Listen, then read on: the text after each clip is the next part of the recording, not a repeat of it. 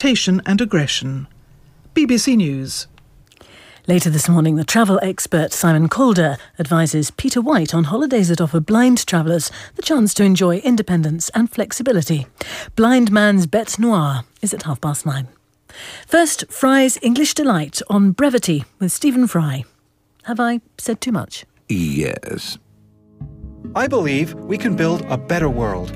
Of course, it'll take a whole lot of rock, water, and dirt. Also, not sure where to put it. The form? A tweet. That one weighing in at a mere 102 characters, yet it contains a happy thought and a slightly surreal joke. Today I'm saluting brevity, not the shrunk, the subbed, the précis, the digested read, the naturally brief. 140 characters is your limit for the tweet. That works out at 20 to 30 words, depending on the sophistication of your vocabulary. It must be said that the English language is well suited to the nifty reductions of the keypad, and I'm not just thinking of lol and OMG. The average English word has just five letters, apparently, which is handy for us Twitterers. Cardinal Richelieu, the driving force behind the Académie Française, would have been appalled to discover that the French prefer now to maintenant in their texts these days. Mais un moment, s'il vous plaît. 古池や河津飛び込む水の音 which, as you well know, translates from the Japanese as The old pond. A frog jumps in. The sound of water. the immortal frog pond splash from 17th century Japanese haiku master Matsuo Basho. You see, brevity has a long and distinguished history. All you who blame tweeting for our descent into de stupidity, take note. The tweet might turn out to be as valuable a form as the 400 year old haiku. And did you know that there are some Twitterers who only tweet in haiku? Really? that horrifies me. I mean, I can't imagine it can be very interesting. But, you know, fashion changes and. Uh, Haiku poet Caroline Gourlay takes some persuading on the link between the tweet and the haiku. I'm not disparaging that, but it's, it's not haiku, and Basho would have turned in his grave, I think, to see what's generally regarded as, as haiku. And there are classrooms of children who are told that the one important thing about haiku is that it must have 17 syllables. But in fact, that's not the case. The Japanese sound symbols that they use for haiku are much shorter than English language syllables. The sound symbols are their phonetic characters. But because of the uh, difference in the languages, English language haiku should be about 12 syllables. But even that actually is not the most important thing about haiku. The most important thing is the, the spirit of haiku, the type of poem it is. It's not a wise saying or a maxim. It's a, a short poem of the senses, and it's the awareness of a moment during one's day expressed as simply as possible without banality. And one uses the most simple language possible. A small epiphany is the way haiku expert David Cobb describes the spirit of the poem. Now, Caroline, we'd be honoured to hear one or two of your English haikus. I'd like to read two haiku that I've written, and they were both written on our farm. We live on the Welsh border, and all my inspiration for haiku comes from nature. Daylight fading, a curlew's cry lengthens the hill. Dark forest pool, a boy skims his flat stone across the silence. I think that the best haiku do stop the mind, and you think that's it, absolutely perfect. It, it doesn't need anything. Every word is being used to its best advantage. There are no extraneous words, and um, I like that clarity in my own mind. So, less, famously, is more. And the smaller the canvas, the greater the art needed to fill it. Perhaps that's why some autobiographies are such weighty tomes, with the recent publication, which will remain nameless, running to a whopping 438 pages. Brevity and autobiography seem poles apart, except in the hands of an expert miniaturist. I'd like to start tonight by telling you a little bit about my personality. I'm a very private and secretive person. That's it, really. Tim Vine. More from him later, but not much. If the literary biography is a detailed account of the journey of the soul, then the epitaph is the expired ticket. Poignant, but inevitably a bit tattered. I rather like this phrase. This is a this is a standing tomb kind of thing that Dracula might live in. It says Mrs. Elizabeth Rayner, early allied in blood to the illustrious house of Percy. Writer and epitaphophile Kevin Jackson developed a passion for epitaphs when working near London's Bunhill Cemetery, the burial ground for nonconformists. Daniel Defoe is there, and Isaac Watts, the English hymn writer, amongst others. I think that I've been interested in epitaphs for about as long as I've been interested in writing, because it is a particular literary genre, but allied with a certain morbidity, perhaps, and an awareness of mortality and the need to have memento mori about us. Of all places, I think it was the Tennessee State Fair that I came across a resin replica of a New England tombstone, which had a rather sad looking face with droopy lips and uh, rather goo goo eyes and little roses, and it simply said, Remember death. I thought, well, I've got to have that. So it, it cost me, I don't know, five or ten bucks or something like that and uh, it's travelled around with me ever since the last 25, 30 years. Um, I think that, that that phrase, remember death, is wonderfully opposite, of course, to what you're supposed to do. Take a moral piece of learning, take a piece of moral advice from an epitaph, but it's also wonderfully terse. And I think, in many senses, the greatest epitaphs are the very, very brief ones. Uh, we, we inherit them from the Greek world and the Roman world. And one of the things, obviously, about their brevity is that they were designed to be carved on stone. And unless you've got an enormous amount of stone, you know, you're not going to wax on very long. So a couple of lines, four or five lines at the most, seems to be the best. Quite a lot of authors compose either seriously or in jest their own epitaph. Uh, one of my favourites is from John Gay, the author of The Beggar's Opera. And it simply, is a couplet, simply reads, Life is a jest, and all things show it. I thought so once, but now I know it very pleasing. Uh, and the idea that somehow, almost like the engraving inside a ring, for example, that it sums up a life in something which is perfect and complete in its own right. And there's a certain romantic poet also buried in what were once fields here. Bunhill Fields is also the burial ground of William Blake, one of the great poets who, in my mind, is the great poet of brevity a lot of the phrases by Blake which people remember most are from uh, a short piece of work called The Proverbs of Hell, and some of them are very paradoxical and strange. I think they're often misunderstood in many ways. The road of excess leads to the palace of wisdom, something that a lot of drinkers and druggers have used to justify their behaviour, for example, is one of these, and something which is memorable because of its brevity, precisely, and because uh, the, in the nature of its brevity there's a kind of elegance or formal balance which makes it stick in the head you know, there's a balance, there's this obvious symmetry, isn't there? The road of excess leads to the palace of wisdom. It's like neoclassical architecture, you know, balanced on both sides. The tigers of wrath are wiser than the horses of instruction. Um, phrases like this just resonate in my brain. And once, once you hear them, they're almost like kind of cosmic graffiti. You kind of can't get them out of your head. Like Blake's cosmic graffiti, the words that make up the best epitaphs punch above their weight. They have a uniquely intense value. But let's not forget that stonemasons, like freelance writers, are paid by the word. Since the age of breathless men on horseback arriving with messages only to be slain by the receiver, terseness has been at a premium. But it was in the 19th and 20th centuries that technology began to highlight the oddly inverse relationship between the number of words written, the time they take to write, and the number of pounds or dollars paid for them. Mark Twain was famously asked in a telegram to produce a two page story in two days. He replied, No, can do two pages, two days.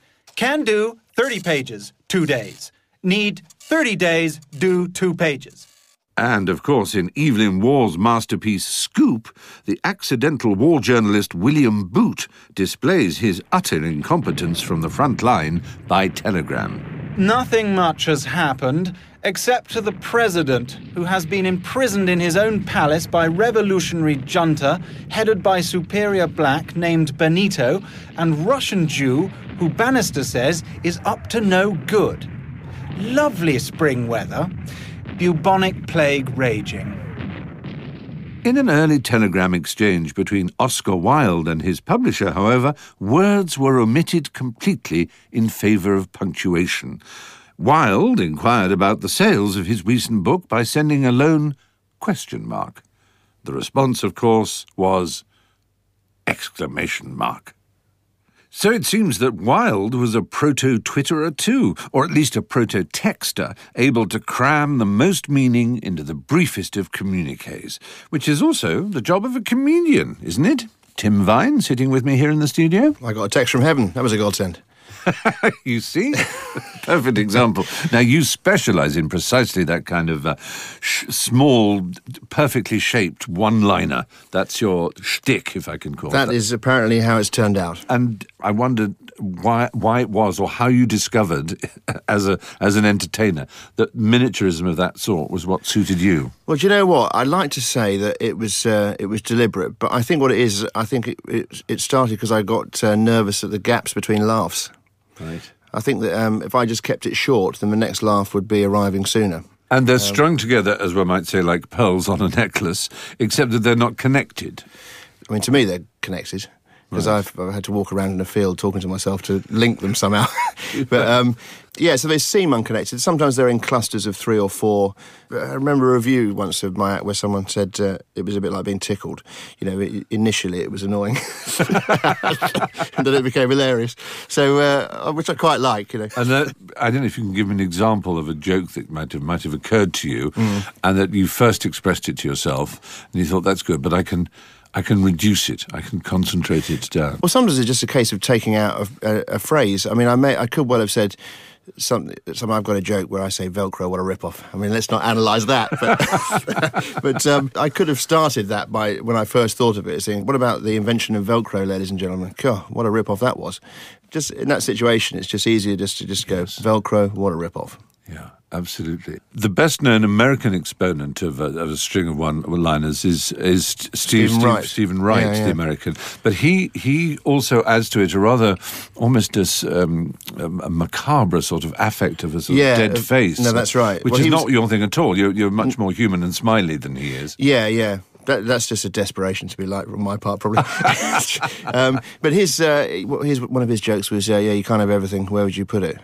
But um, which again is very nice and short, isn't it? I think it's I think it's a bit like say Ribena. If if you have Ribena with water in it, it has less power than if you just drank it neat. You know. And of course, it, allows you, though, to be um, a rare thing in the modern world, which is somehow, because these are little jewels, um, they seem to have no political, social, cultural, uh, age, gender, or class meaning, Well, so that hopefully, yeah, anybody I- can enjoy them without feeling, oh, he, oh he's that lefty Tim, or he's Yeah. that righty Tim. You know, it's, Yes. it's about the joke itself. It's just about the joy yeah, of I know. words. I mean, sometimes in socially, um, chucking in puns and things can sometimes be. Uh, I mean, I'm not the sort of person who necessarily is doing that all the time. My friends will probably disagree, but um, whereas if you go for an absolute barrage of them, you can sort of wear people down a bit sometimes. I think. Yeah. I think that's what what uh, show business is all about, isn't it, Stephen? It Wearing is. people down. And, and I suppose I, I can't help but mention um, that you are Mycroft to um, Jeremy's Sherlock, the, the, the smarter brother, Moriarty. possibly. Um, and and when you and Jeremy were growing up, was that was it just clear that you had a different cast of mind? It's because Well, brothers we- are always interesting. He's a very well known broadcaster, Yeah. and you're a very well known comedian. And and would you, could you have ever swapped, or are you so different? Well, uh, he he has actually written a couple of jokes for my act, and you'd probably like to hear one of them. Yes, I said- would. I went to the, this is quite a silly joke for, considering it's Jeremy who made it up. I went to the chemist. I walked up to the counter and I said, "Hmm," and she gave me some lotion. I said, "That's amazing. How do you understand what I just said?" She said, "That works live, believe it or not." and there, there, there, there, I collect sort of jokes or stories where the punchline is one word. Yeah, yeah. You know, which are which are very pleasing. Do you know that story about Sparta, which was also known as Lacedaemonia, or the advancing Athenians who were going to uh, enslave them all during the during the Peloponnesian War, uh, sent a messenger and said, "If we capture you and take your city, we will." We will take no prisoners. We will slaughter your women and your children, and all your men will be slaves. Right. And they sent a messenger back with, with a one word reply if. and, Yes. And, and Two letters. And that gives Says us lot. the origin of the laconic reply, because they were a, Well, la- there a we are, people. I mean, I quite like it where the punchline is quite short, like you're saying. Um, I sometimes say that it's a bit like the, the kid in um, uh, Sixth Sense I, when he says, uh, "I see dead people." I say, "I hear punchlines." I go around. You know, someone said to me the other day, um, and it's a word, it's a phrase I've heard so many times all my life. You know, that said um, "serves him right," and you think to yourself, "Serves him right." And uh, and I thought of a, a joke about this one-armed butler. I say, one-armed butler, his left arm is missing. Serves him right. One-armed butlers, they can take it, but they can't dish it out. Tim Vine. Comedy has always enjoyed a natural affinity with brevity. In the realm of books, though, there's supposed to be a freedom for the author to write at the most appropriate length for the content. But in 2001, a new genre was invented with brevity its USP. Rebecca Nicholson is the founder of Short Books. You're boiling down a kind of big idea into a short essay. It's like boiling everything down into a stock cube. And we wanted to link journalism with publishing. And we wanted to bring to readers essays that we couldn't put into newspapers because newspapers were not running pieces longer than 5,000 words on subjects that often deserved much broader attention, but not subjects that deserved huge, great, clunking books. And it has to be an idea that is conceived. And so you have, for example, side like characters who don't deserve the attention that, say, Mussolini or Queen Victoria deserve. So a biography of Bess of Hardwick fits perfectly into a 20,000 word biography. And that was our essential idea at the beginning. Obviously, it's a different pleasure to what you're going to get from War and Peace. But I think there's nothing greater than knowing that you're going to get the beginning, middle, and end when you sit down with a, with a book. So brevity promises instant gratification, and if you can find it in a single short word, then all the better. Former editor of the Sun newspaper, Kelvin Mackenzie. I worked in New York in the late 70s, where there was a managing editor there who all he used to shout out was, short words needed, short words needed. And of course, he's right. The essence of a headline is brevity. The shortest word which caused the largest problem was gotcha, which was the sinking of the Belgrano in the early 80s during the Falklands War. And wh- what happened there was there was a strike going on, so I was producing the paper on my own. And one of my colleagues came in who wasn't allowed to work. I was the only person allowed to produce the paper. And uh, she said, You know what? Gotcha. And I said, Yeah, gotcha. Good. History captured in a single word. Well, from one perspective, anyway. One word, or sometimes two words, is the perfect headline. It doesn't involve a thought process of any difficulty. There is no impediment to you understanding what it is. You pick up your paper, and there it is. For instance, the, the picture of uh, Diana and Charles when their marriage was basically coming to an end at the Taj Mahal, basically looking in different directions. And the headline was simply The Glums. And everybody knew, even although glum is not a modern word, and in fact is associated with actually some 50s radio comedy, actually everybody knows what it is. You can be old fashioned in your use of English when it comes to headline writing. You don't have to be on the moment. And the pun? Puns are the lifeblood of the headline writer. So uh, just recently there was a there was a great headline in the Sun. It was basically the page 16 lead, right? Nobody was going to read it. And uh, there was a story saying that women in the north are not getting the same advantages as men when it comes to being promoted within their company. And, they, and they were seeking an investigation in this, and the headline said, It's discrim up north, right? Which I cheered me up no end, right? This is, this is six months ago. I can still remember it, so it still brings me some cheerfulness. You have to have an overdeveloped pun mind. So, for instance, Tim Vine, the comedian, he would be utterly and completely fantastic. Well, that's a glowing testimonial, Tim. How would you feel about uh, working as a headline writer? I was reading a newspaper the other day. I, I see the thief stealing T-shirts in order of size is still at large. you see, you got it. Have you actually had any offers? I haven't had an offer. I, I was remember I remember talking to someone who worked for the Sun, and I said that I would like to do that. And uh, and so I, I, did actually ring someone up. I, th- I, thought I might have spoken to the editor. It might be someone pretending to be the editor, of course.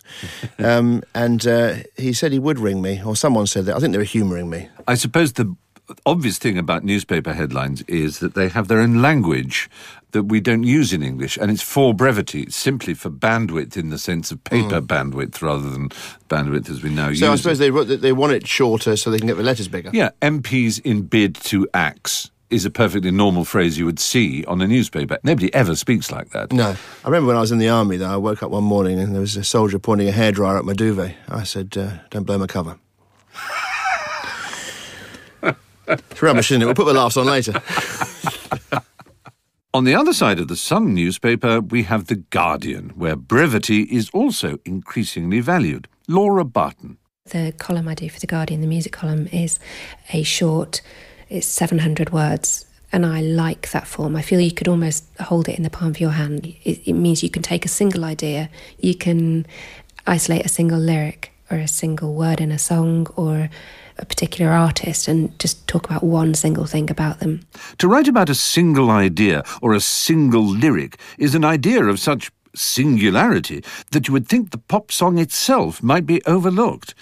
So, what about the song? How short is short? And what does this do to lyrics? Like a lot of music fans and music writers, I find the idea of the perfect pop song quite alluring, and this idea of a sort of three minute ish burst of, of music and ideas. Um, but I think what it does lead to is this shorthand, this feeling of shorthand in, in music and pop songs in particular, where you're messing around with language. So you've got made up words, this sort of nonsense words like a wop bopaloo, a loom, a wop bam boom, which I probably said wrong, which is uh, from Tutti Frutti, Little Richard. It's famous for being this huge nonsense word in rock and roll, but it, it, it really, I think it expressed an energy and a vigour and, and an excitement of that period when rock and roll was so new. You couldn't ignore it as soon as you hear that cry when it came on the radio. You know, it is saying, well, hey, it's saying this is a whole new era, stop what you're doing and dance, you know. And that describes something that it would take an awful lot longer to say if you were to spell it out. And then you've got other examples like La La means I love you.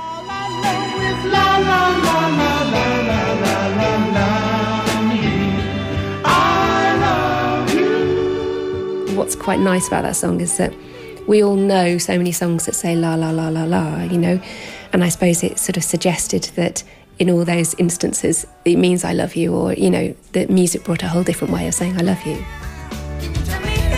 There are so many other examples of those sort of neologisms, you know, like Hanson and Bop and that kind of stuff. And a lot of that, it actually came from doo wop, and before that from bebop and scat and West African chants and that kind of stuff, those kind of nonsense words that fill time in music. So, if What Bopalula is shorthand for the social revolution of 50s rock and roll, and if Gotcha somehow captures the red top brashness of the 80s, I wonder what single word will capture the decade that follows the noughties. Aleks Krotoski, technology writer. Go on. Have a go. If I was going to choose a word to sum up where we are right now and where we'll be in the next 10 years, I would choose meme. It's a modern adaptation of the word trend, uh, but it's very, very specific to a social construct that, that rapidly spreads throughout a population. So, whether it's a joke or whether it's a new word, it captures the zeitgeist of a, of a particular event, uh, of a moment. It's a, it's a trend that becomes a phenomenon. The word meme was coined by evolutionary scientist Richard Dawkins. If a gene transmits vast amounts of biological information in a tiny package, a meme does the same thing with culture and ideas. And isn't it just this explosion of information that makes brevity so necessary if we're to control the flow? Technologically, what we've done is we've created filters. So, one of the classic filters is what's known as an RSS feed or a really simple syndication. It's actually what newspapers have always used in the past in order to get information that they're very specifically interested in. It cuts out all of the extra stuff, all the stuff that we don't want to know about, uh, and focuses 100% on the content that we're interested in. And we do that through, now we do that through things like Google Reader or any of the other feeds that we have access to. Another thing that we do is simply because of the nature of, of the ones and zeros, the binary, the code that's embedded in the memory processors of, of these machines, the technology can only cope with and can only embed a certain amount of content. If you think back 10 years ago, before we had smartphones and before we were able to wax lyrically on our, on our SMS text messages, we only had 140 odd characters that we could communicate with one another. And what is amazing is that people actually started to really express themselves with that, with that brevity, you know, sending things back and forward um, in the same way that people were doing with pagers. So, an age of meme. Appropriately, perhaps, it can be rendered as me, me. Technology offers each of us a mountain of information and simultaneously the means to filter it into ever tinier bespoke portions. But what if we took this further? If we filtered and filtered some more? Surely the reductio ad absurdum of brevity then is silence. No information, no words at all, perhaps not as absurdam as you might think. Haiku writer Caroline Gourlay. Haiku is more akin to silence than to words. And I think the best haiku do stop the mind and lead one into silence, which is perhaps where we all want to go. I think it's not a coincidence that a lot of haiku writers meditate. Perhaps one is always searching for silence, and it's perhaps only when the mind goes fallow, I think, or is allowed to stop, that anything really creative comes out of it. The whole thing of um, space and brevity, I think, does lead one in a, in a very fulfilling direction. But silence is observably of indeterminate length. Anyway, with 39 seconds left of this programme, let us quickly celebrate the short lasting. Poetry, comedy, irony, telegraphy, creativity, biography. And with 25 seconds left, we have time to perform in full Samuel Beckett's greatest work, Breath, which consists of the cry of a newborn baby, some breathing, another cry, and a fade to black. No? Not enough time? Bit of Tim Vine, then. Ah, I remember the first thing my mum said to me when I was born. She said, Ah, I was expecting you. My local police chief does a talk on heroin, so you can't understand any of it. I say what often gets overlooked garden fences. so one of the doctors, he said he got a heart complaint. I said, Murmur. Has he got a heart? There we go. Fry's English Delight was presented by Stephen Fry and produced by Sarah Cuddon and Nick Baker. The readers were Ben Willbond, Sophie Black, and Yoku Konaku, and it was a testbed production. And there's more of that interview with Tim Vine on the Radio 4 website. Next week, The Art of Persuasion. Our new book of the week in 15 minutes is Simon Stephenson's account of his emotional journey following the death of his brother Dominic and his brother's girlfriend Eileen in the Indian Ocean tsunami. Let Not the Waves of the Sea begins at a quarter to ten. In Business returns to BBC Radio 4, the series which explores the way we work. We mustn't despair about Spain. Some countries are broke. We are not broke. Peter Day examines how being inside and outside the Eurozone is affecting Poland and Spain's economies. Is business improving now? Is Spain creeping out of recession?